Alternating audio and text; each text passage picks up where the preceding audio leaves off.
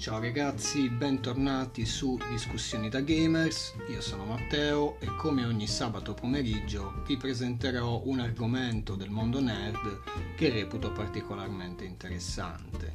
Oggi eh, voglio parlarvi di Stadia, la nuova piattaforma di Google che attraverso il proprio servizio di streaming promette di rivoluzionare quello che è il concetto di videogioco.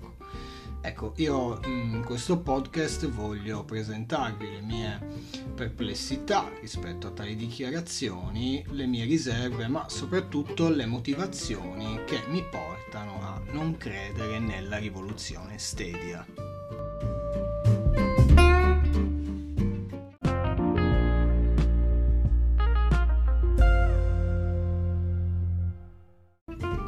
Quando a San Francisco è stata annunciata Google Stadia, in molti si sono affrettati a urlare al miracolo, alla rivoluzione e la conferenza di presentazione ci ha mostrato un servizio che, almeno sulla carta, consentirebbe ai giocatori di riprodurre i titoli disponibili su qualsiasi dispositivo dotato di uno schermo e naturalmente di Google.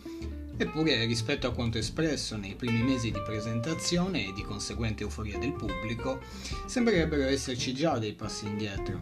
Le già vaste perplessità sul possibile utilizzo di Stadia, almeno sul nostro territorio nazionale, legate al problema della latenza e dunque delle connessioni, sembrano trovare terreno fertile nelle ultime dichiarazioni di Google rispetto alle funzionalità wireless del proprio controller. E infatti il controller made by Google al lancio funzionerà in modalità wireless solo col Chromecast Ultra, costringendo i possessori di altri dispositivi ad utilizzarlo nell'anacronistica modalità wired. E se pensate che le cattive notizie siano finite qui, beh, eh, vi sbagliate. Oltre al fatto che al lancio i soli smartphone supportati saranno proprio i pixel della stessa Google, sembrerebbero volerci un bel po' eh, di, di, mesi prima di vedere titoli esclusivi sviluppati per Stadia. È vero senz'altro che Google aveva già affermato eh, la eh, creazione mm, di un proprio studio di sviluppo interno guidato dall'ex Ubisoft Jade Raymond ma è altrettanto vero che egli dichiarò che i progetti in cui era implicato avrebbero richiesto un tempo di almeno 4 anni. Inoltre, stando ciò che sembrerebbe, le prime eh, uscite dovrebbero comprendere dei titoli di terze parti per poi passare a dei eh, second party con una serie di studi indipendenti coinvolti e solo in ultima sede titoli originali ed esclusivi per la stessa Stadia. Sembrerebbe dunque che il progetto rivoluzionario di Google sia stato concepito per durare a lungo, ma siamo proprio sicuri che ci arriverà? Siamo sicuri che sopravvivrà? Sappiamo tutti che ci sono state nel corso degli anni una serie di iniziative proprietarie di Google a non aver fatto una buona fine e possiamo noi stessi controllarle navigando sul cimitero di Google? Sì, avete capito bene, il cimitero di Google.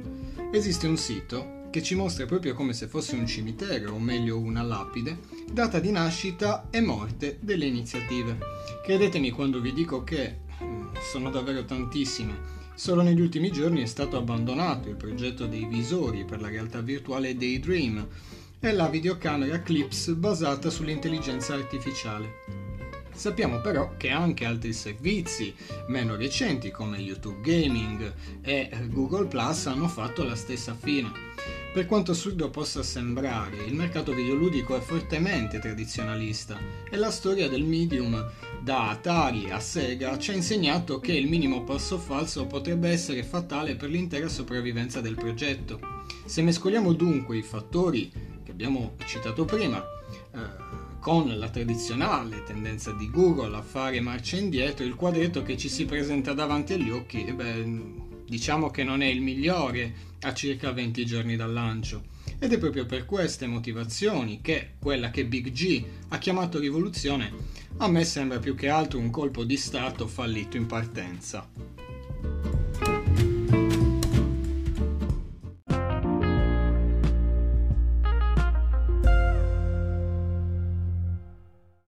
Ragazzi, come promesso vi ho elencato quelle che sono le mie perplessità, le mie motivazioni, ma anche dei dati di fatto che mi portano sostanzialmente a non credere a quella grande rivoluzione annunciata da Google che a me sembra tanto un buco nell'acqua già preannunciato.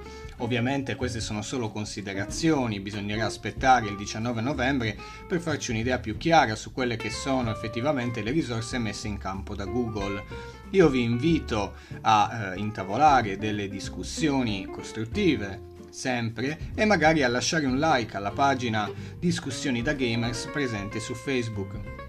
Vi aspetto pertanto sabato prossimo per una nuova discussione e grazie per l'ascolto. Ciao!